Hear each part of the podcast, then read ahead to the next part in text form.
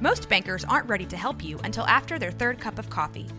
But with Central National Bank's after hours service, you don't have to wait for the bank lobby to open to get help. You can contact us from 6 to 8:30 in the morning or from 5 to 10 in the evening, and we'll connect you to a real, live, local person who can answer questions and fix problems 7 days a week. Bank different. Bank Central. Central National Bank. Member FDIC. The Waco History Podcast is sponsored by Brotherwell Brewery on historic Bridge Street in Waco. Cross the Brazos and Waco, ride hard and I'll make it by dawn. Cross the Brazos and Waco, I'm safe when I reach San Antonio.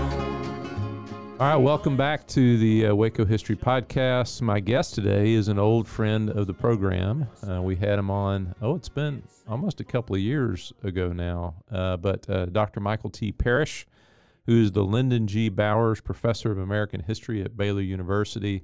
Uh, I would recommend uh, to you to listen to his podcast episode on Doris Miller if you have not listened to that one. Uh, but he is an expert uh, on Texas history. I actually met uh, you, uh, Mike. I'll call you Mike. Uh, we're colleagues. Um, I met you at the LBJ Library in, in your time right. working at the LBJ Library back in the 90s. That's right. Yeah, that seems like a long time ago.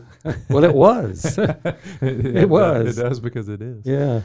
So I, I accosted you uh, one afternoon on campus. I saw you walking across campus, and I, I said at some point I wanted to talk to you about an opportunity. That's in air quotes. Huh. An opportunity that you had last year uh, in June 2020. Uh, the regents of Baylor University um, commissioned this, and I want to get the name right. The commission, the Baylor Commission on Historic Representation, to look into a series of issues on ways in which um, there are uh, historic representations on campus. Uh, I think is the broad goal. I've got the guiding principles here. I'll read in just a minute, so that'll do the framework for it. But uh, in essence, one of the key things it was looking at is uh, Baylor University's relationship to slavery. Um, you you don't you don't get to Baylor long. You're not at Baylor long before they talk about being founded by the Republic of Texas. And of course, if they were founded by the Republic of Texas, that dates them to a period in which uh, Texas is a slave state, not a not a state yet, but a slave republic at that point. And I know long before this commission was set to work by the regents, we had had discussions uh, about uh, your research in this area and uh, you knowing this was a something Baylor needed to deal with that they had not talked about. And so I, I don't know if you could talk just a little bit before we get into the commission's work about why you became interested in that. And I know you're a Baylor guy. I'm a Baylor guy. Deep deep Baylor roots on your end. But why was this something that you thought was important that people began to look at and understand? Well, um, I'm very, very interested in Texas history um, from a Southern standpoint, um, interpreting and teaching about Texas history and Texas as a, uh, as you described it, a slave republic and then a slave state. I like to tell my students that um, Texas will always, always be more like Mississippi than California. And um, of course, there's a lot of cultural and certainly traditional resistance to that notion. Texans like to con- consider themselves unique in many respects, but um, if they were pushed to tell you whether or not uh, Texas has been and, and, and is a, a Western or Southwestern state or a Southern state, they would say, well, of course, Western, Southwestern, cowboys, Indians, boots, saddles, um, etc. And so uh, my teaching of, of Texas history um, in a determined way uh, focused on interpreting uh, Texas as, as very much a southern place Mhm. Certainly in the 19th century, it it was um, far more a southern place than than anything else. And uh, in my graduate uh, seminar on public history around seven, eight, nine years ago, in fact, over a period of several years in succession, I instructed my students to to look at, at Baylor history. And so um, at the time, the Baylor libraries had made a, a serious commitment. Uh, Tom Charlton, Mhm. uh, your predecessor in the Institute for Oral History, had had really decided to create a connection between Baylor, the, uh, the new Baylor, Baylor at Waco, and the old Baylor, Baylor at Independence. And so he became acquainted with uh, members of the community down there and worked with the Baylor libraries to establish a, a formal program Mhm. that would allow for uh, the interpretation, presentation, interpretation of Baylor's history at, at Independence through bringing students, freshman students, during so called line camp in buses uh, in large numbers down to Independence and having them tour the, the grounds of the old campus, the actual the, the, the male campus and the female campus there. And to meet Independence Baptist Church and to have dinner and just have a really, really great kind of feel good experience Mhm. about Baylor. Yeah, it was a pep, bit of a pep rally. It was a Yeah. pep rally, Yeah. no doubt about Yeah. it. No mention whatsoever was made uh, the, re- the reality of, of slavery and the great importance of, of slavery to the success of, of early Baylor.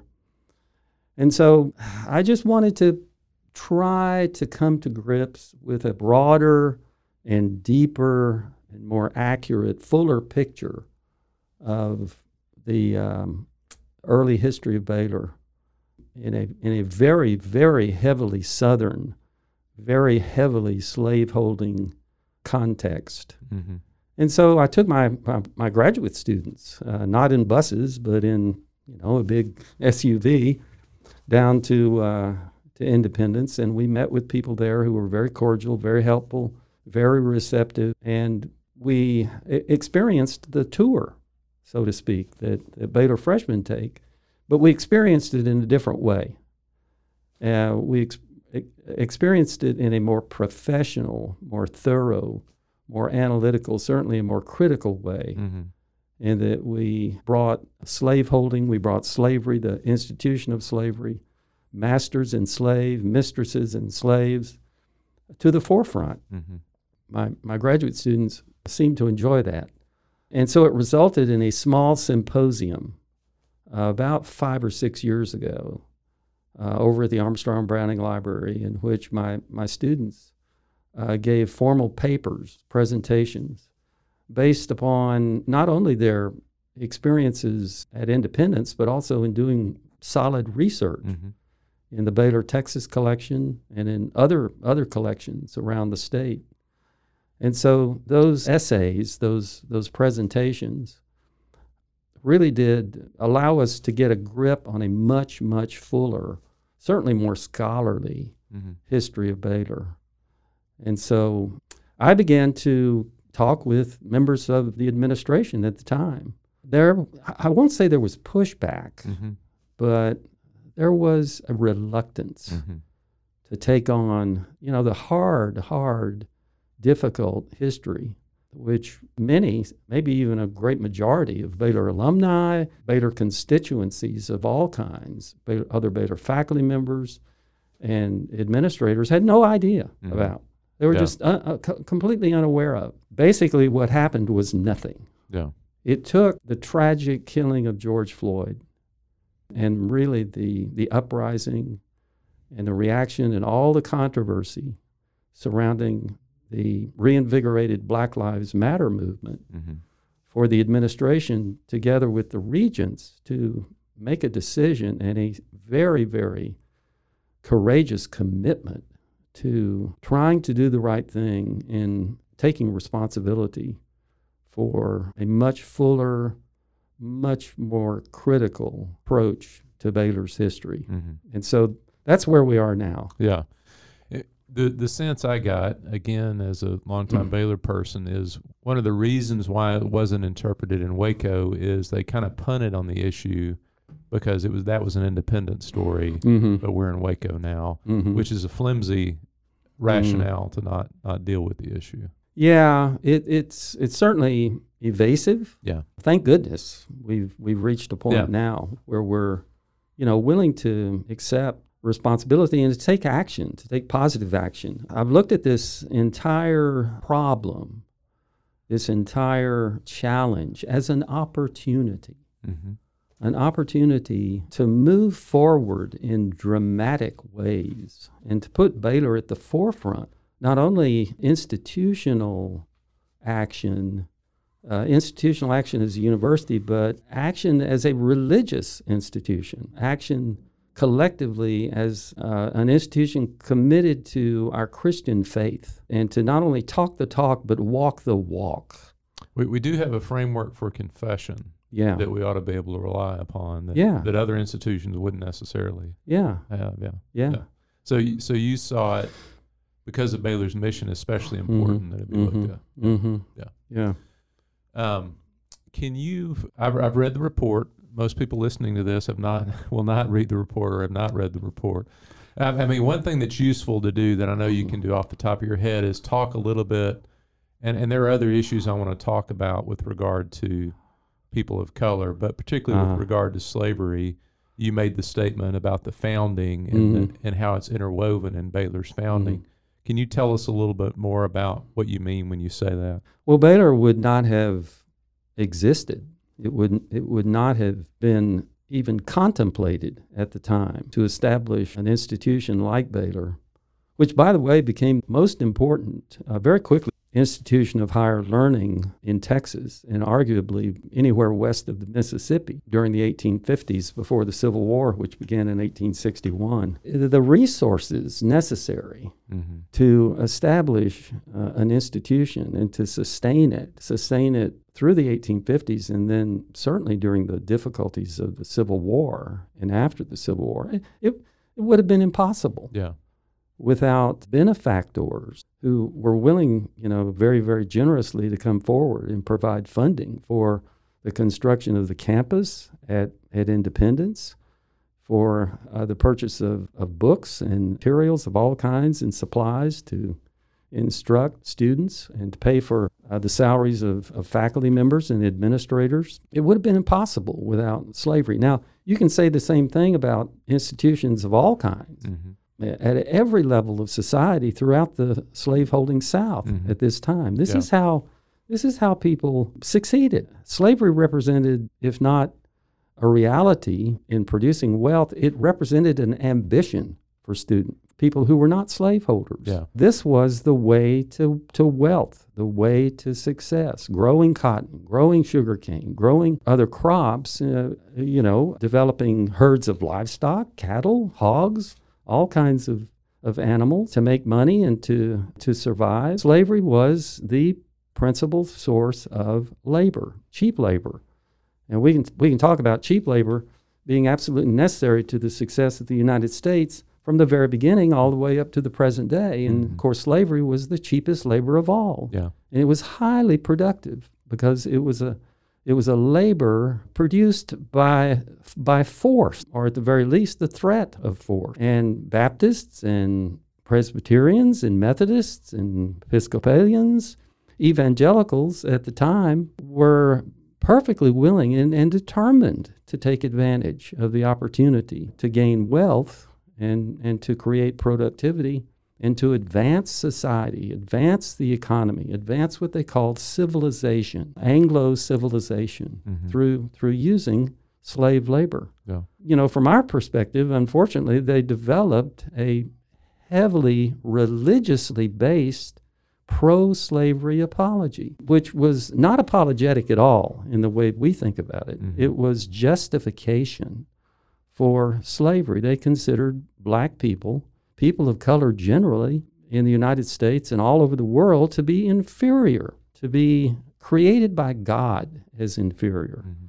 And They talked about a hierarchy of races. And of course, at the very bottom, the rock bottom of that hierarchy, you know, were so-called African people from the dark continent who were, you know, more inferior than anyone else. And so, because of racial inferiority, because they believed that the Bible sanctioned slavery, the curse of Ham being, you know, the most promi- prominent example, uh, slavery in the ancient world. But at the same time, they they thought of themselves as the pinnacle, representing the and practicing and, and advancing the pinnacle of democracy in Western civilization. They saw a straight line from ancient Greece to the Old South. They believed that a slave holding democracy was the best democracy at all because democracy demanded cheap labor. Mm-hmm. Someone had to do the dirty work. And so slaves were there to provide the labor necessary for society, for the economy, for all aspects of, of cultural life, and certainly education to succeed. Mm-hmm.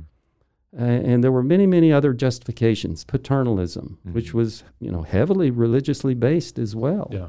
An obligation, a kind of burden, a responsibility to provide not only for one's family in, in a patriarchal society, but also for one's slaves. You know, to provide a secure life for for one's slaves from cradle to grave. Mm-hmm.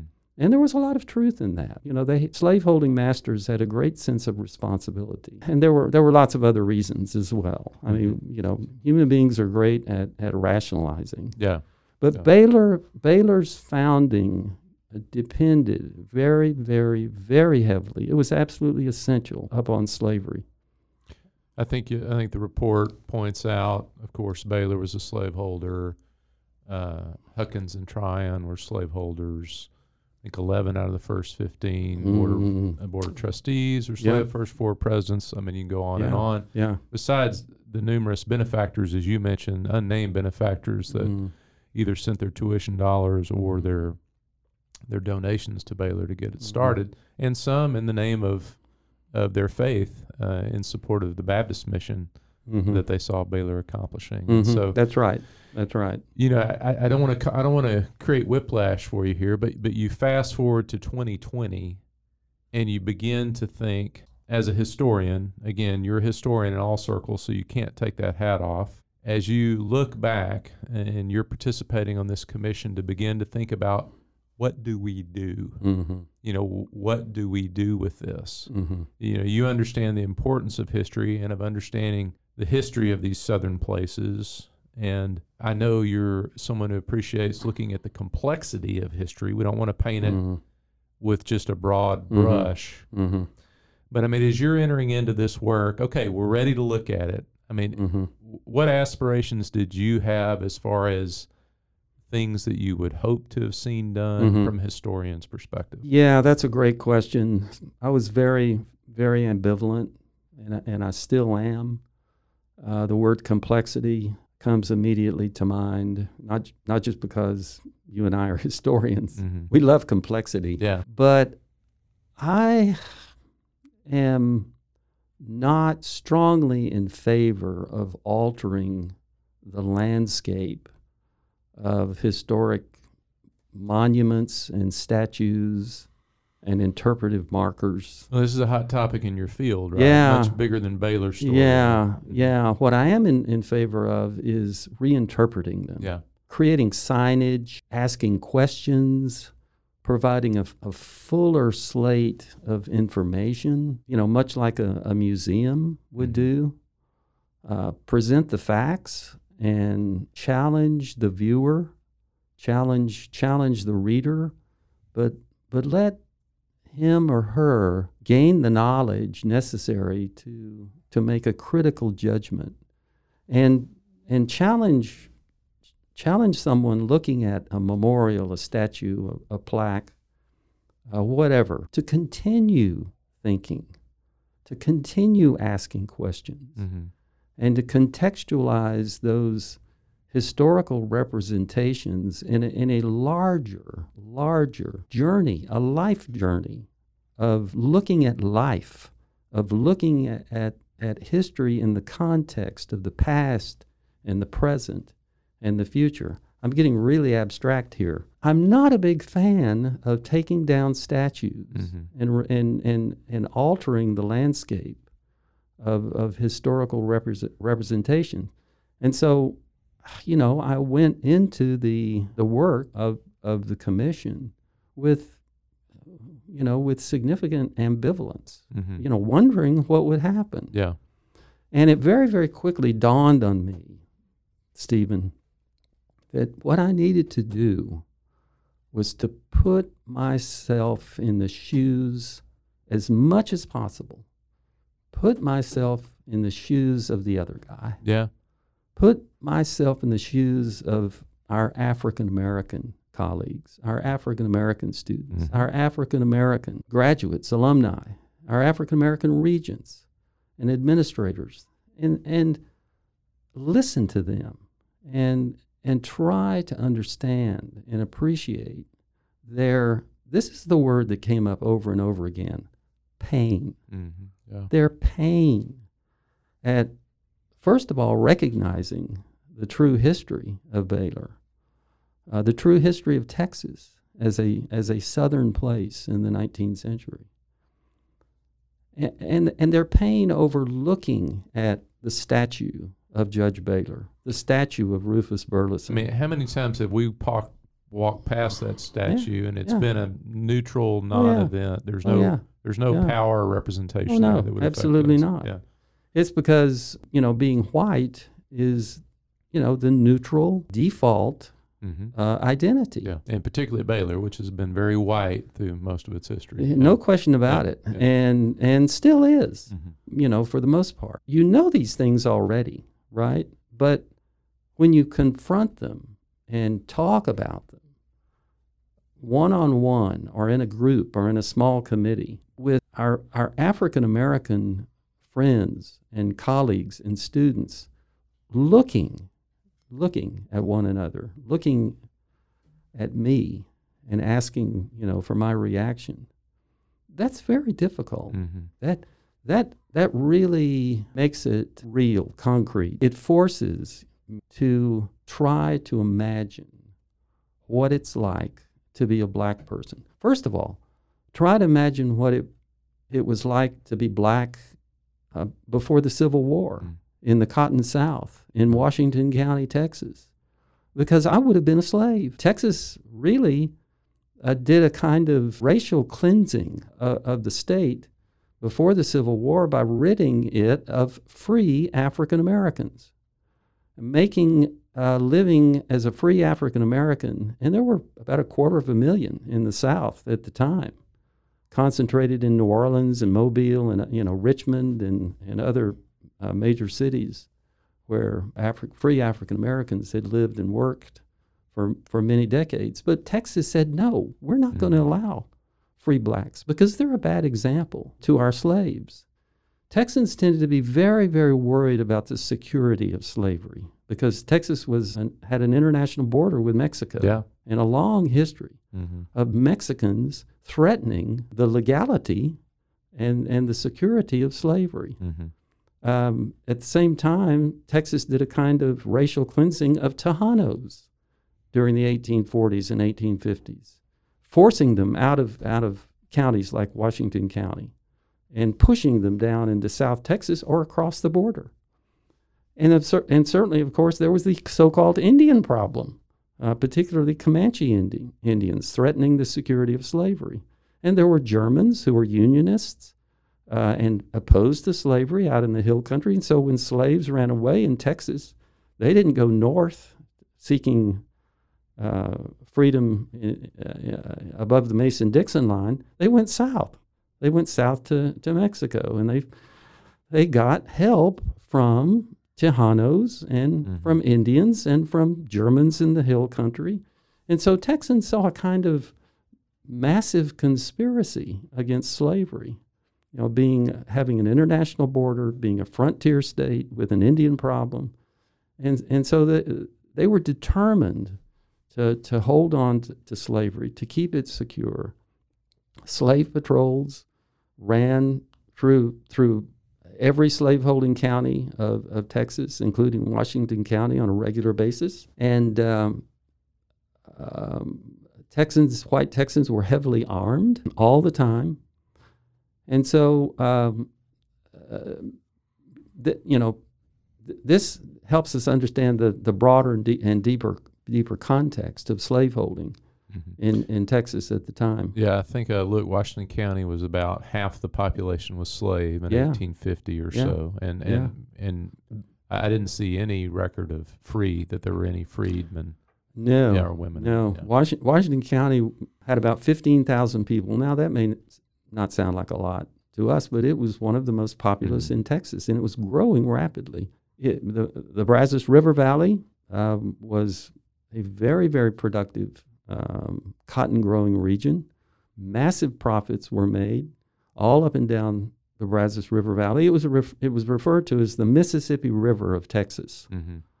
And uh, of course, um, you know, Texas during the 19th century was settled by uh, people from the South, especially from the Deep South. Nearly all of the, the Baylor founders and benefactors um, had come from the Deep South or had, had roots in the Deep South in, in slaveholding um, societies, slaveholding families. And so, yes, indeed, slavery was every, everywhere. Yeah. Peop- people were surrounded about, by slavery, but they were worried about Mhm. slavery's security. It helps explain the, you know, the coming of the Civil War, uh, the reaction uh, by the slaveholding South, the Deep South, against the election of Abraham Lincoln, Mhm. an alleged abolitionist. He wasn't, Yeah. but people in the in the Deep South believed that he was, Mhm. and that, you know, first and foremost, he would send troops into the South to invade and create disruption and en- enslave insurrection and destroy slavery. Well, as you said before, they sensed their power was waning. In, Well- by the 1860 election. Yeah. Yeah. Oh my goodness. They were very worried. But you know, it's dawned on me in doing this research and looking at primary sources that more than being worried, they were angry Yeah. and they were determined Yeah. and very confident that if a conflict came and that the preser- and then if, if if the preservation of slavery were at stake, they would win, and that it w- was a zero sum game. They described it uh, like they described uh, fighting Indians, or uh, the demise of the buffalo. You know, if bl- if black people want a bloody insurrection, we will react with vengeance Mhm. and with death. Um, they won't survive. Yeah. And, and so, um, And as you said before, using uh, all elements to justify their cause, uh, including Yeah. their faith. Yeah. yeah. Yeah. Yeah. Yeah. One thing I neglected to mention with regard to faith was that they justified slavery by saying we're Christianizing our slaves. Uh, we're, we're lifting them up, we're civilizing them, we're providing them the opportunity to become Christians. And their intent was benevolent to a degree. They believed that it was their responsibility to Christianize the world. They were great, great missionaries to all parts of the world. They believed that they needed to convert the heathen abroad and at home. And so, so they, they viewed their slaves as a kind of mission field. Mhm. But they also believed that by Christianizing them, they could make them better slaves, that they could bring them under control in, in, a, in, in a more complete way Mhm. without having to use force necessarily. Yeah. They were certainly willing to use force. Baptists and other evangelicals were uh, certainly willing to use force. But they hoped by Christianizing them that they could control them, where, whereas slaves had a different agenda. They accepted the Christian faith, but they didn't believe in or practice the faith of their masters. They created their own brand of Christianity. They incorporated a lot of beliefs and practices from religious traditions, uh, you know, brought over from Africa. Mhm. And they, you know, they preached to themselves uh, in secret a, a theology of liberation. Mm-hmm. Uh, they compared themselves to the children of Israel, Yeah. um, and they believed in a day of jubilee. And when with the the Civil War approaching, obviously, I mean the sla- slaves could see it coming.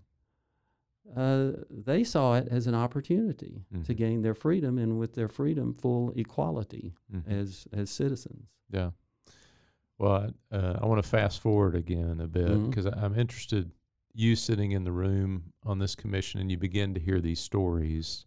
Mm. You, you're someone who I, I would think of everyone in the room. If we're going to talk about 19th century Texas, you know the history. Uh, So you, you don't have to have someone inform you of the history. But as you begin to hear these stories of the meaning or the impact Yeah. of some of these representations, mhm. What what is your reaction? Because I, I know this goes on for a series of months as y'all are meeting and talking about it. Impact on you. Yeah, yeah, it was hard. It it it it became personal. Every every meeting was very difficult for me because I could see how difficult it was for others, um, particularly the the African American members of the committee, and and uh, at least half or more of the members of the committee were were were black, Mhm. and they uh, represented um, you know regents, um, faculty members.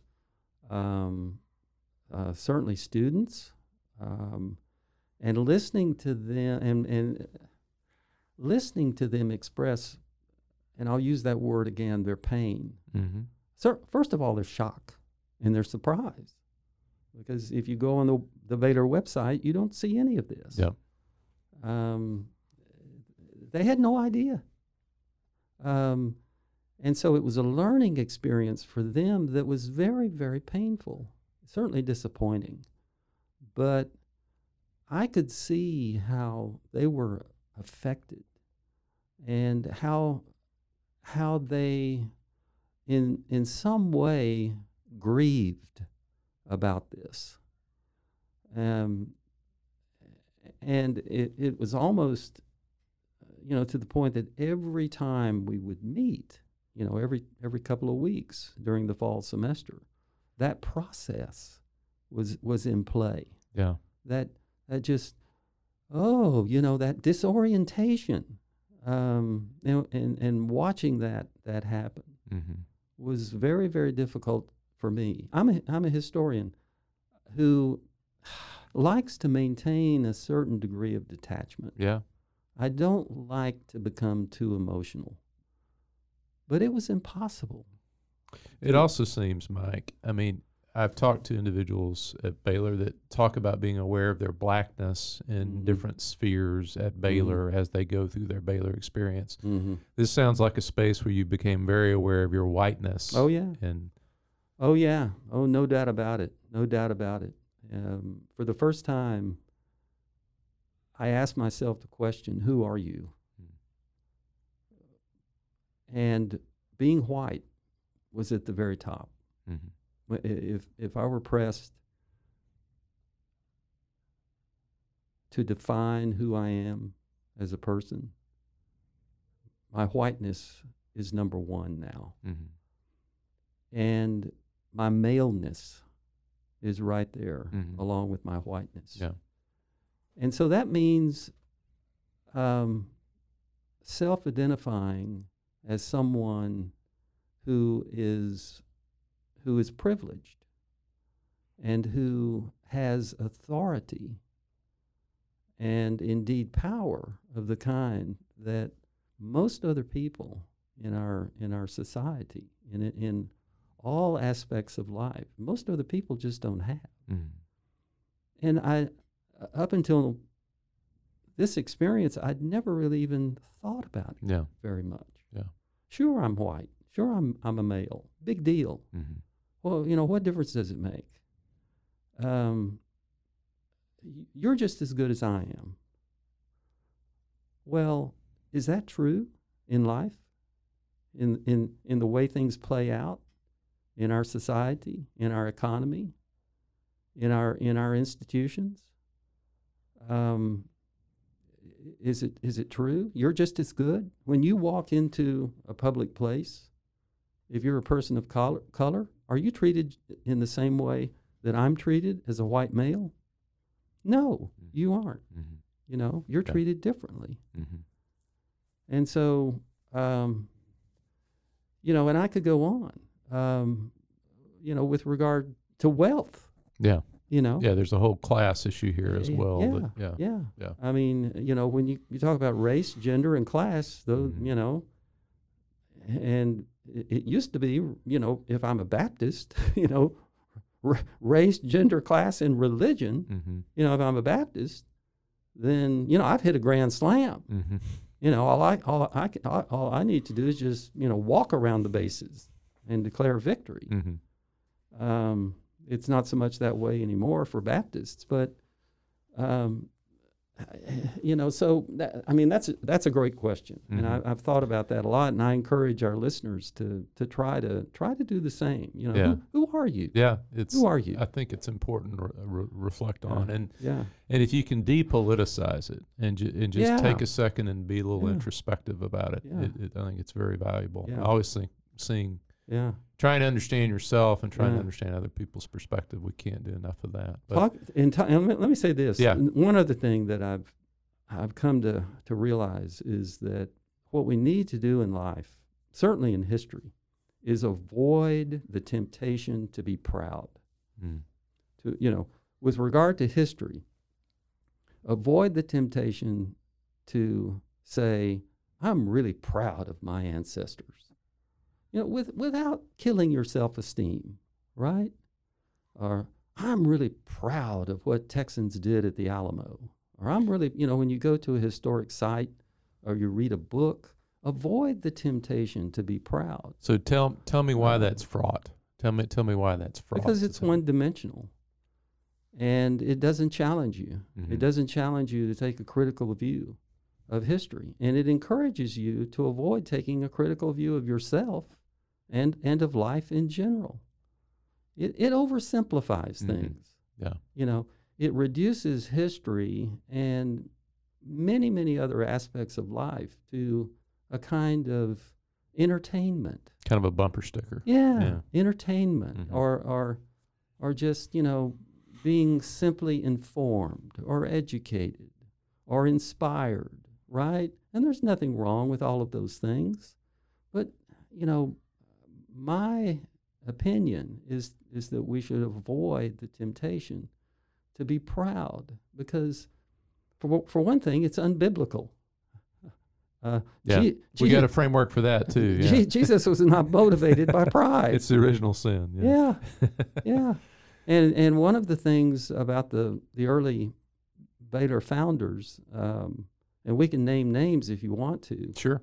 Uh, Rufus Burleson Yeah. um, is a great example of uh, someone who's who was extremely proud. And you know, when I first came came to the realization that that that Rufus Burleson was extremely proud, I had to I had to stop myself because I realized that I was becoming proud of identifying Rufus Burleson as being proud. you see what I'm saying? Oh yeah. Yeah. Yeah. It, it made me feel good to accuse Rufus Burleson of. So I stopped myself Yeah. and said, no, no, Yeah. you can't do that. And more than that, I had to ask myself, well, what would Rufus Burleson say if he were here today? And if he were to learn and be shocked by the fact that the commission had put forth a possible recommendation that his statue on Burleson Quadrangle and the name Burleson Quadrangle itself be be removed and uh, put somewhere else on campus, Mm-hmm. perhaps over at the Mayborn Museum. What would Rufus Burleson say? And I think that one thing he might say is, "Well, wait a minute, you know, why are you here?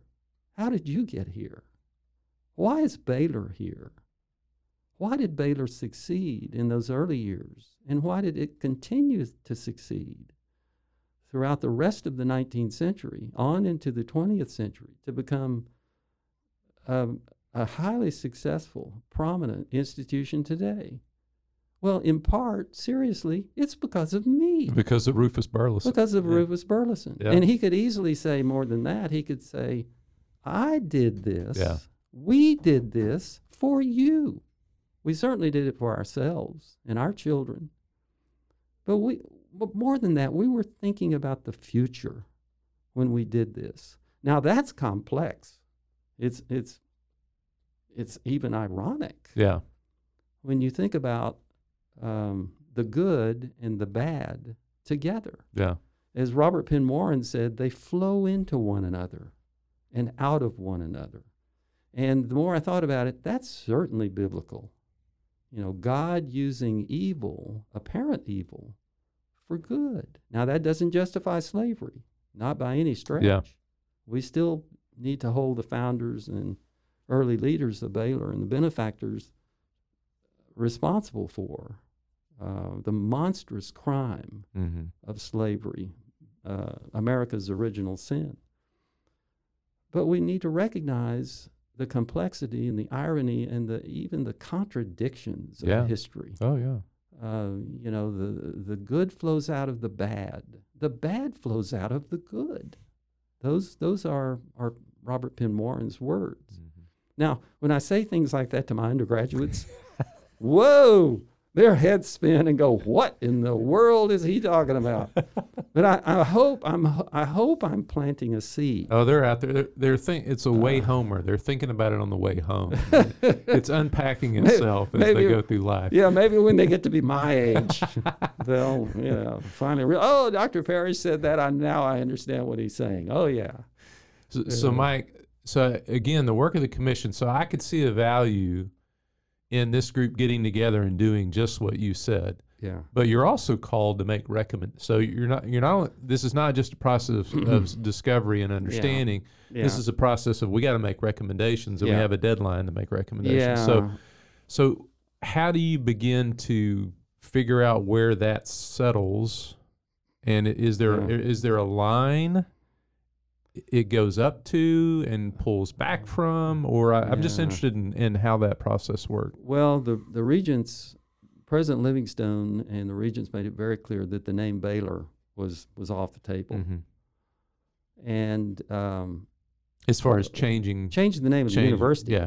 Okay. Um, Yeah. and, and we never really even considered that as, as a possibility. Mm-hmm. But as far as everything else was concerned, uh, the regents and the administration were wide open, and they were very encouraging um, and very grateful for you know what for the task that, that we took on. Yeah.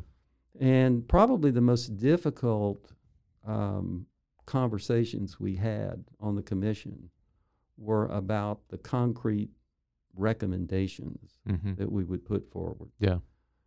And um, we did not, as far as I can remember, we did not agree on putting forward a recommendation unless we agreed fully, 100%. Unanimous. Yeah. We wanted unanimous. Mm. And of course, there are all kinds of shades of, of gray with regard to support or, uh, or you know, ambivalence or whatever. But we were we were in, in firm agreement about the recommendations, and and we you know we put forward a series of recommendations of possibilities Mm-hmm. for taking action. Uh, we, you know, we looked at, at Founders Mall, which in, included uh, the Baylor statue and the two monuments to the other other two founders, uh, Tryon and Huckins, and um, the centennial marker, which included the stones, original stones from buildings Yeah. at, The, at Baylor. the time and all down- capsule there. Yeah. the time yeah, capsule yeah, and um, uh, you know there were there were other other things we we looked at um, on on the um, uh, Burleson quadrangle including I mentioned the statue of, Bur- of Rufus Burleson but there are also uh, you know several historical markers uh, Texas State Historical Commission markers that were you know put up about 10 or 12 years ago and, and our dear friend Tom Charlton was the the prime mover in in having those uh, installed. Um, you know, my graduate students were, uh, you know, essential to doing the research, Mm-hmm. to formulating the, the the the verbiage on on the markers. Yeah. And we had a very very elaborate, you know, ceremony one morning, uh, unveiling those those five, I believe, five markers. Um, and so, you know, we agreed that um, uh, uh, those those Texas Historical Commission markers needed to be replaced, um, possibly, Mhm. possibly replaced with with new new words, new, you know, more um, accurate, more Mhm. complete, Yeah. um, more challenging language. Say a little bit more fully about Yeah. who, say, F.L. Carroll Yeah. was. Yeah. Yeah. Yeah. And that we needed to put up put up new new memorials, new representations, new statues on on Founders Mall and in um, the Quadrangle. We Mhm. would probably want to rename the Quadrangle, and there were several uh, ideas floated, um, including uh, the Baylor family quadrangle, you know, replacing the name Burleson quadrangle with, with Baylor family quadrangle. And, um, uh, and there, there, of course, there's, there's independence. Yeah. The same, the same would, ha- would happen at Independence, changing uh, signs, um, markers, interpretations, uh, Texas Historical Commission markers, um, and of course, make the Baylor experience for freshmen co- completely different. Mm-hmm.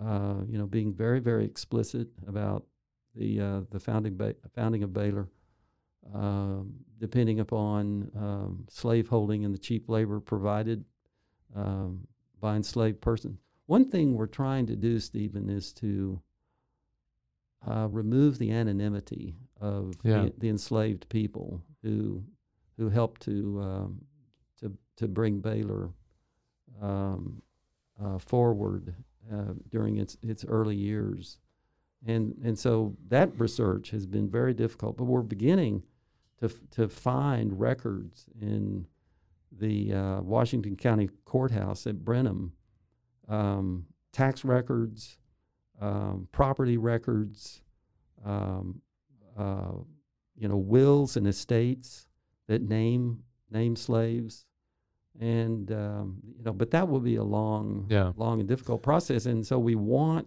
we want to include the names eh, um, of as many enslaved people as possible on um, a series of of um, of markers there. I, I see that as the most important work because Yeah. I mean you could see this as just dealing with what are what's already there, Yeah, but it's the silences yeah, I, I think, and they're yeah, they, they scream on Baylor's campus because there's no there's no representation there. I know the uh, the uh, the recommendation of uh, Reverend Gilbert and Barbara Walker uh, Mhm. statues, Mhm. the first two African American graduates of Baylor, yep, uh, Yep. and the the yep, monument to possible monument to the enslaved that helped construct Mhm. Baylor at Independence.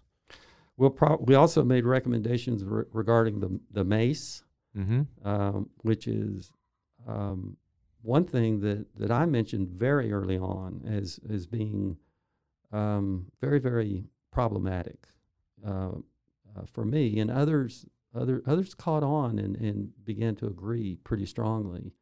It it's made up of uh, a sword uh, presented by President Andrew Jackson to R.E.B. Baylor's uh, older brother for in honor of his service during the War of 1812. The the sword a, as a symbol itself, a, a symbol of, of, of war of, of, and of violence, bothered me uh, from the first time I saw it. And the, the mace, uh, you know, dates from the Abner McCall administration in the 1960s. I, it includes um, the Baylor sword, but it also includes a walking stick owned by Rufus Burleson and another walking stick owned by um, Sam Houston, who was a very, very prominent uh, Baptist, very Mhm. very prominent supporter of Baylor. He, Mhm. he and his wife lived at Independence. They they sent their children as students to Baylor. Um, he was a slaveholder. He owned he owned a dozen slaves, and and those as, as symbols look look to me like as much weapons as anything else Mm-hmm. an African American person looking at a cane carried by a walking a walking stick carried by a slaveholder would look at it in a very very different way Yeah. than than you and I would. Mm-hmm. Um, and so the mace, we recommended that that the mace probably should be retired Yeah. and replaced by a different kind of mace. We also, you know, looked at the Founders Medal, which which features um, Judge Baylor very prominently, and we recommended that changes be made to the Mm-hmm. to the Founders Medal. And just for those listening, the mace is carried out in front of official functions. That's right. It's a- It's a Yeah. sim- symbol of the authority of the regents. Yeah. to to grant uh, degrees uh, upon graduation uh, Mhm. during during the uh, commencement ceremonies Mm-hmm. every spring, fall, and summer. Yeah. One question I wanted to ask you, Mike. So there's the, so if we take 1845 through the Civil War, say that that 20 year period of of where Baylor is in a in a slave republic and in a slave state, and we think about what we do with that. Mhm. I'd like to ask the question about 1865 to the Yeah. 1960s, Yeah. where Baylor is a whites only institution. Yeah. I mean, Yeah. what are what are some of your thoughts on? I mean, what you do with that because Yeah. it, it uh, you know, we, we can all see slavery as an as a Mm-hmm. abhorrent evil. Jim Crow Baylor, what do you do with Jim Crow Baylor? What what do you do with Mhm. talking about? Mm-hmm. Um, I mean, this is within the lives of those that are still with us, you know. Yeah. So Yeah, that's that's a that's a great question, and um, we talked about that a little bit on the commission. Um, just just for the sake of context, um, you know, let, let me say that not only was Baylor heavily dependent dependent upon slavery and slaveholders, but uh, Baylor was very very supportive of of the Confederacy during during the Civil War, and um, hundreds hundreds of, of Baylor male students, faculty members, led by the gung ho Rufus Burleson, uh, participated. He he was a Confederate chaplain. Uh, participated in in in the Civil War on the on the side of the Confederacy. You know, so a, as a result, um, Baylor veterans, including Rufus Burleson, tended to be very, very strongly in favor of the so-called lost cause. mhm.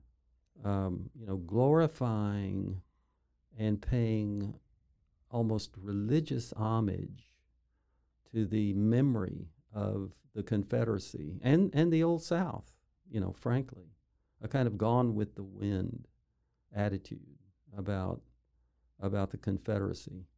And at the same time, uh, resisting Reconstruction, the effort by African Americans after the Civil War, uh, together with people from the North and, and, the, and the Republican Party, to establish um, uh, equality, Mhm. to uh, you know achieve full full rights of citizenship for African Americans.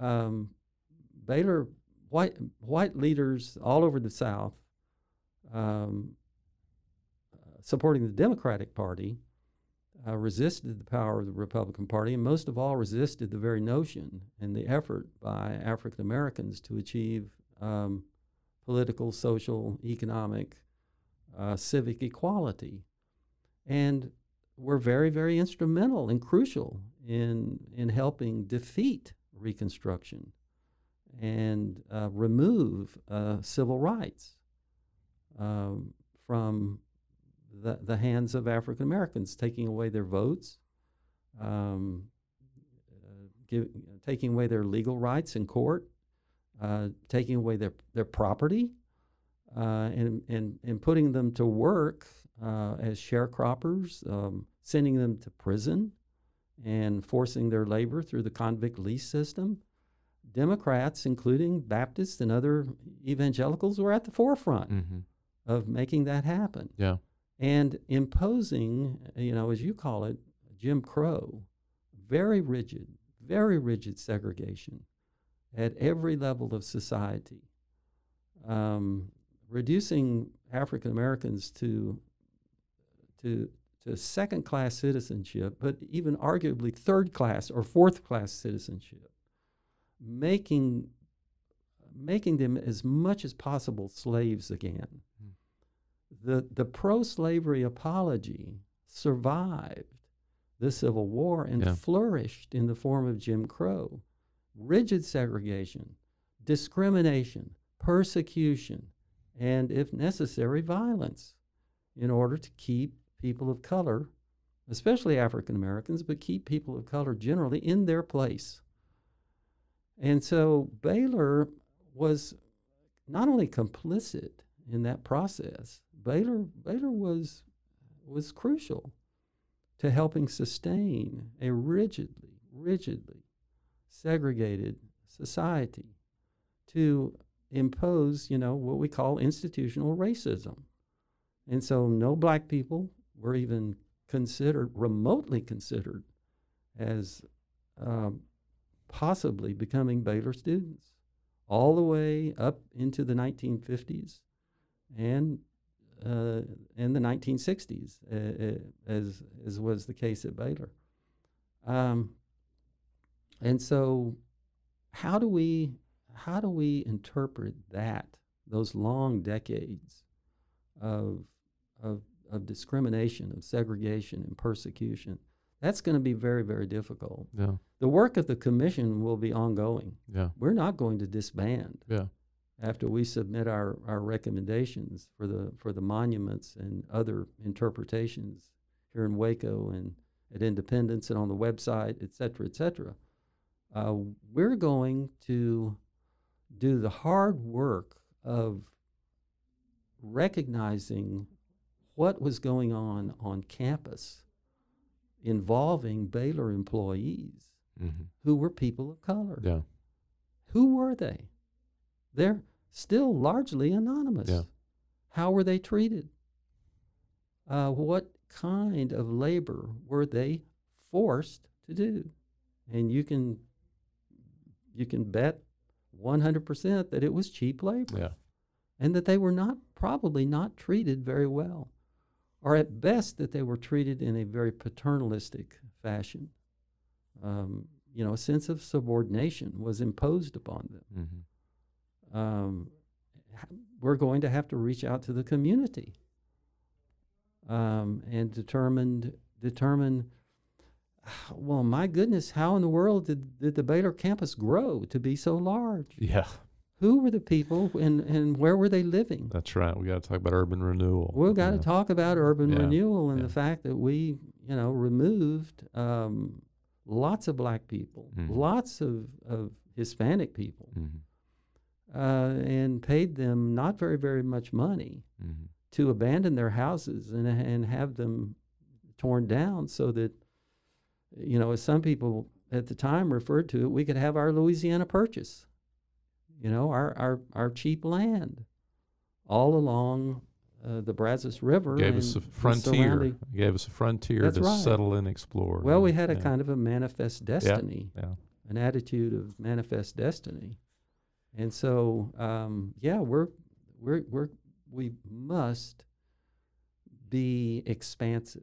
Yeah, in, in I think it's I think it's really an important work, and I think it starts with that awareness that you were talking about earlier. I, Mm, there's been several efforts to have the university offer history tours, and one Mm-hmm. iteration I saw of it, they were going to dress the docents in kind of nostalgic, kind of 1950s sort of outfits, you know, skirts and jackets and things Mhm. like that. And I just raised Mhm. the issue: hmm you're going to be presented to potential students that would not Yeah, they would not have been welcomed here in the era that you're depicting, right. you know.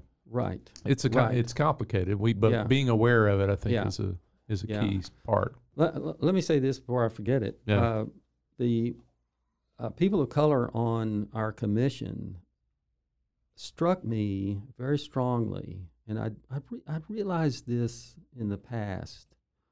They struck me very strongly as feeling a sense of history living now.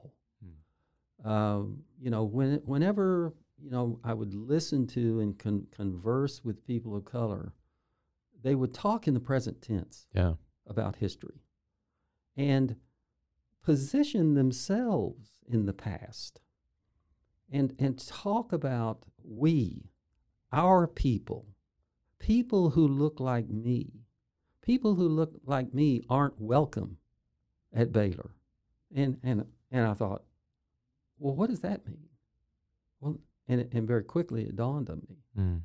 if I had lived at the time before the Civil War and long after, and all the way up to the present, frankly, hmm people who look like me aren't necessarily welcome at Baylor.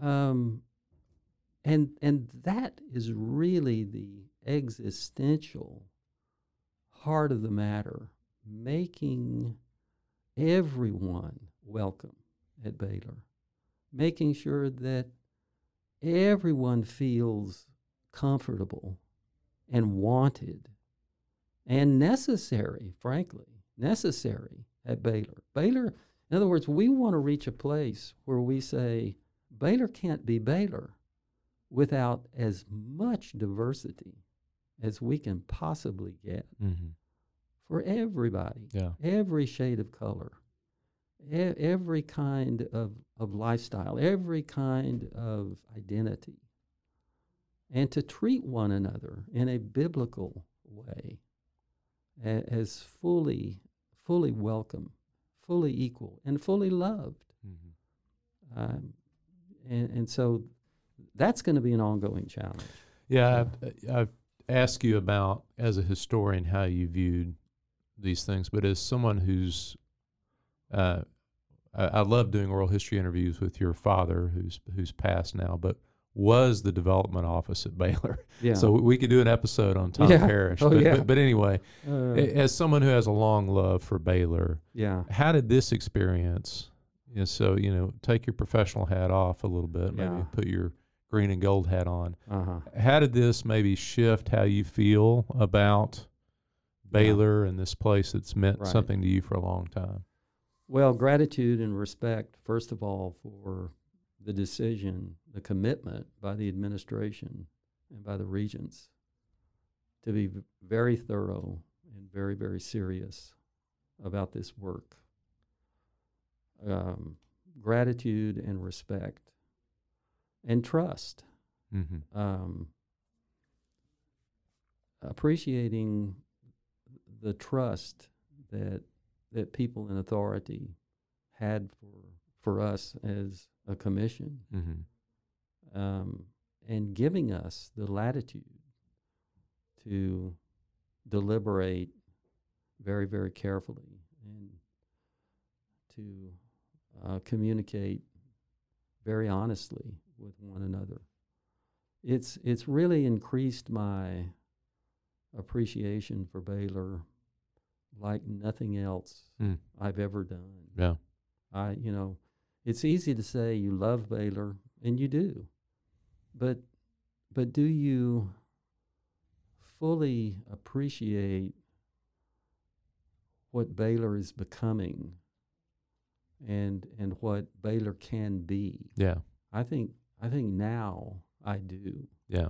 If if Baylor is to become, you know, a so-called top tier university, um, and to become a research one university, as you know, the regents and the administration, and collectively the faculty want to do, then doing something like this is is absolutely necessary. Mm-hmm.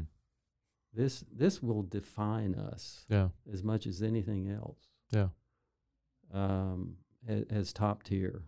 Well, and also Uh, if we use our own metric of Yeah. what we're trying to be with our mission. If we Yeah. want to be sincere Oh about yeah. who we say we are as an institution, how could we not do this work? And I got that message very, very strongly from uh, Dr. Livingstone and the Regents Mm-hmm. um, early and often.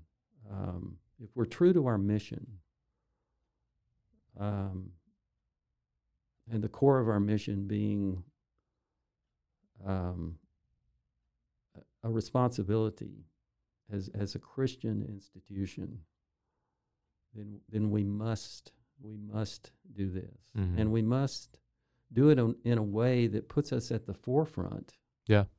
of of and provides leadership Yeah. um, to the rest of the state, you know, to the rest of the South, and to the rest of the country Mm-hmm. as, as an institution of higher education. Look what's look what Baylor's doing. Yeah. That's what we need people to say. Exactly. Look look at the courageous action Baylor has taken. Uh, look at the the risk of controversy that that that Baylor is is taking.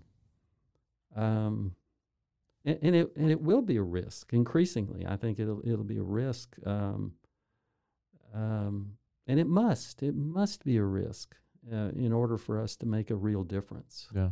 you know, um, you know, and this is tough stuff. You mentioned class earlier.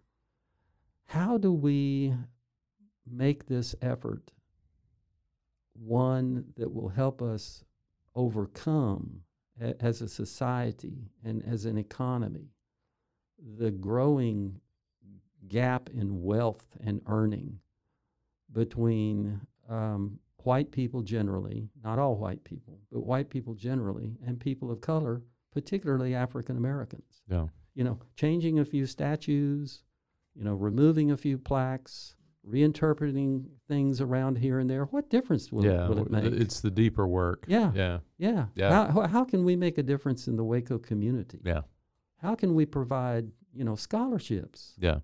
for students who who have you know come from families that have never been to college and that had no hope of coming to college Yeah. No intention of coming to college and bring them to Baylor Yeah. and and and make a difference um, you know in our in our community especially Mm-hmm. in in that regard Yeah. uh, you you don't have to go far from a university campus in in any community, any city, to see people who are suffering, who you know who are suffering in the same way very often that slaves suffered. Mm. You know who provide cheap labor Yeah. and who should be um, lifted up and encouraged and and given given the ability and the confidence to to to to to really compete you know in uh, in a way that that changes everything Mm-hmm. you know, that reverses this this great, growing, very disturbing alarm as, as far as the future of democracy is concerned. The the gap between, um, you know, the rich and poor. Yeah. we've got to do something about that. Yeah. And it's even these issues of race we've been discussing. It's it's Yeah. easier now for me to have those conversations with students than the class conversation. Uh, So yeah, Mhm. there Mm-hmm. there's there's plenty there's Yeah. plenty of work to to be done. And so Oh yeah. Well, I I, I really about that. appreciate. I mean, when I approached you, I knew you would be um, frank just Yeah. about the experience, both Yeah. uh, professionally and personally, what it meant for you. So I appreciate you coming on and sharing it. Cross the Brazos and Waco, ride hard and I'll make it by dawn. Thanks for listening to the Waco History Podcast. Like what you heard? Subscribe, rate, and review our show on iTunes so we can reach more listeners. You can find show notes and info on every episode at wacohistorypodcast.com and more info on Waco's past at wacohistory.org. Our theme music, used with permission, is Cross the Brazos at Waco, performed by the late Billy Walker. For more info on Billy's music, go to billywalker.com. Thanks for listening. We'll see you next time.